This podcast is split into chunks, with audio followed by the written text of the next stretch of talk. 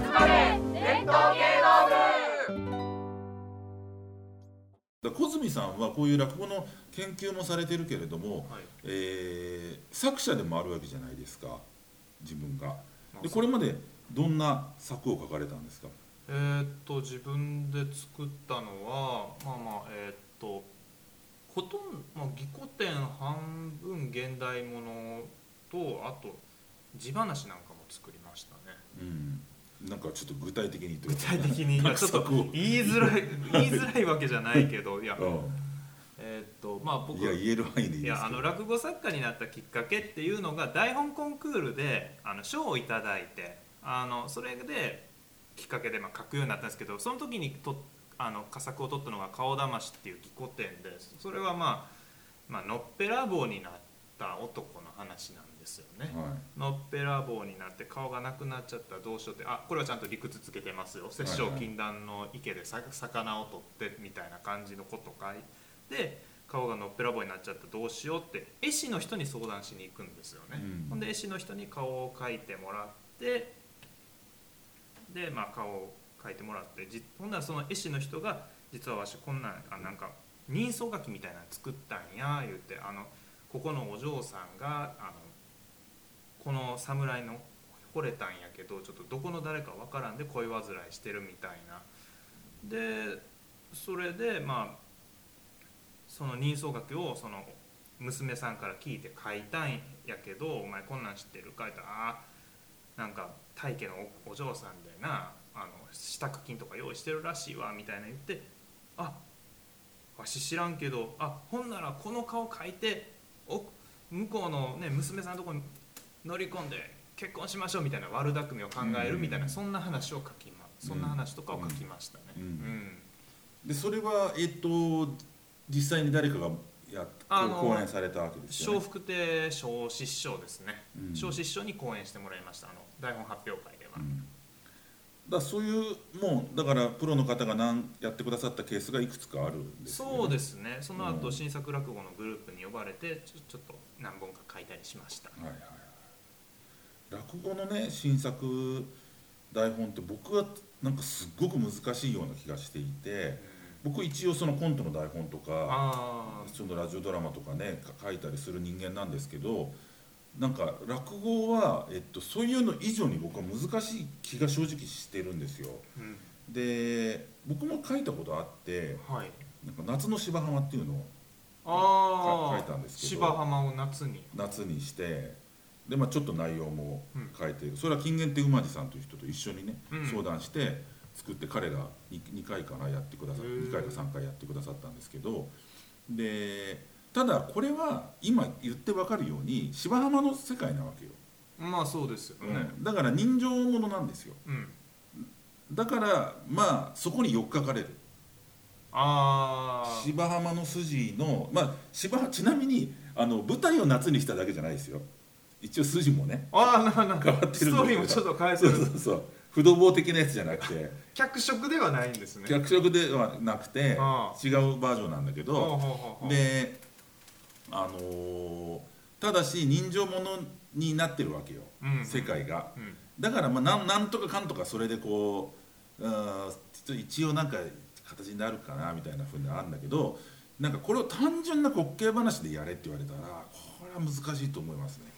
やったことない。それから放送の番組であの、えーとすなんだ日本橋ができて300年だか400年の時に、まあ、400年か江戸だから。で、えーそれを記念する講談の台本は一回書いたことある。放送用にね。放送用に。その由来日本橋ができた時のあの魚河岸の話みたいなのがあってそれは一回きりですね。その放送でやった。そのぐらいでやっぱすごい難しい感じがだから滑稽話とかね書いてらっしゃるのすごいですよね。いやーでも僕でもやっぱ書くのオリジナルって難しいですよ、うんやっぱり。そんな思いつきにくいし、うんでどっかなんか他の落語の借り物みたいになってないかなみたいな、うん。で何より受けなきゃいけないし。そうそうだよね。それがやっぱり受けるイコールいいではないんだけどやっぱり一つのバロメーターだからそこをなんかまずは狙っていくべきですよね。最初は僕ストーリーを重視したうん。路線で行こうと思ったんですよ。あの珍品とかが好きだから。うんうんうん。あのでもそれが舞台にいざかかると受けないわけですよ。笑いが少ないわけですよ。で他の作家さんが僕これいまいちやなって思うようなやつでも受けるんですよ。うん。なんかそれ見てたらあやっぱり受けなきゃダメなんだなって、うん。まあ笑いがある程度は取れなきゃいけないなっていう。ですね。それは僕もそう思うな。それで特に笑いのジャンルって受けなくてもいい作品を書いちゃう。これ人情話の話じゃないですよ、はい。滑稽なんだけど受けなくてもいいっていう風になっちゃうとなんていうのかなそのなんか悪い意味での現代美術みたいな感じになっちゃうと思う。これはなんか100人の人がいいって言ってますっつって。ああ分かるやつにうん、分分かるかる人はいいって言ってるんですよって言ってそうするとそこで話終わっちゃうじゃないですか。あそうですかみたいな感じになって、でなんかそういうふうになるなるのはやっぱり嫌だなっていう、うん、一応そうだねまあ受けるを絶対的な物差しにしちゃうのは危険なんだけどね。これは男子師匠もおっしゃってましたけど。そうですね、うん、受けるをバロメーターにするっていうのは客に物差し持たせてることだからそれそれそれはおかしいだろうとおっしゃってて確かにその通りなんですけど、うん、でも僕からしたらやっぱテレビドラマテレビドラマっていうかラジオドラマとか演劇のシナリオもやっぱ難しく感じますよ。落語はまだ楽なんはそんな小道具とか用意しないでもいいところがあるからうん落語はだからあんまり展開があっちゃいけないんだろうなっていう気はしてるんですよね、それはお客さんがついていけなくなるからっていうのもあるし落語の原理として特に東京落語は、えー人情話は別よ。滑稽話の場合ああなってこうなって次の場面でこうなってっていうふうにはなん。かなってないような気がするんですよね。まあ、確かに、うん。あんまりそれをに2場面だと思うんだよな基本、うん、こうなんか泥棒の話とかでもそうじゃん。結局リハがあって本番があるっていう作りで、うん、その2つぐらいじゃないかなという僕は思ってるんですけどね、まあ、だからさいその、まあ、なるべく少ない展開でっうん、てことですよね。関西のあの稲荷車ってあるじゃないですか、うん。あはいはい。米朝師匠がうん、やってました、やってた。あれってさじ事実上新作じゃないの？明治舞台にしてるネタですもんね、なんか新作の感じするんですよねあれね。あれ僕ラジオドラマに脚色したことあるんですへよえあの、うん。なんか金ボタンとか、うん。でそういうハンカチの刺繍とか出てくるところがちょっとモダンな感じがしますよね、うん。あれなんか米朝師匠の事実上作に近いんじゃないかなという気はするんだけどね。あとね僕米朝師匠のであのあれだよスリの話。一文笛一文笛一文笛のさ前半で「ああんたのちょっとタバコ入れがどうしても買わせてもらえまへんやろうか」つって「好きがな体に好きがない」ってあるじゃない。で「な商売っていうのはこうやんのや」って言う言うじゃん。はい。で俺あそこでを独立させて一席でもいいと思ってんの。ああ言われてみれば。うん。よくできてますもんね前半。そう。であれはなんか講談にある筋らしいですね下手屋銀次でしたっけ？なんか言ってねましたよそうらしいですよね。だからあれって多分突き詰めれば米朝作じゃないわけだからあそこだけ独立してなんか終わ終われ終われるでしょ？ちょちょっとつければ。そしたらそれで一席でもいいのになっていうふうになんか「ゆう作っちゃいいう そうだなよ」ね「ゆうやっちゃいなよ」うん。やったら怒られるかな。頭下げればいいんじゃないですか？どうもすいませんすいませんっつって。謝っちゃえ謝っちゃえっつっていやいやでもほんでもまあ普通に発表したらこれ米朝の作だろうって話に多分なっちゃうけどね。でもなっちゃうけどなんだけど、うん。多分米朝首相自身もあの前半持ってきたって言ってるわけだからうーん究極的には問題はないような気はするんです後半でしょどっちか言ったら作は。でしょ。うもちろんそうでしょ。う、うん、であれでしょ？なんか今だから新実師匠と結構ごご一緒されてはい。いろいろ台本も書かれてると。あ伺っておりますが。ありがたい話で。じゃあここで告知させてもらってもいいですか、えー実はですねあの向こうに向けてね。こっちですか？これ、えっ、とこちら11月13日に、えー、モンド薬人で露の真実賞に、えー、と講談の男の花道を、えー脚色し私が脚色してえーまあ、落語として演じてもらうことになりました「まあ、小泉版男の花道」ということで。もういいですかね。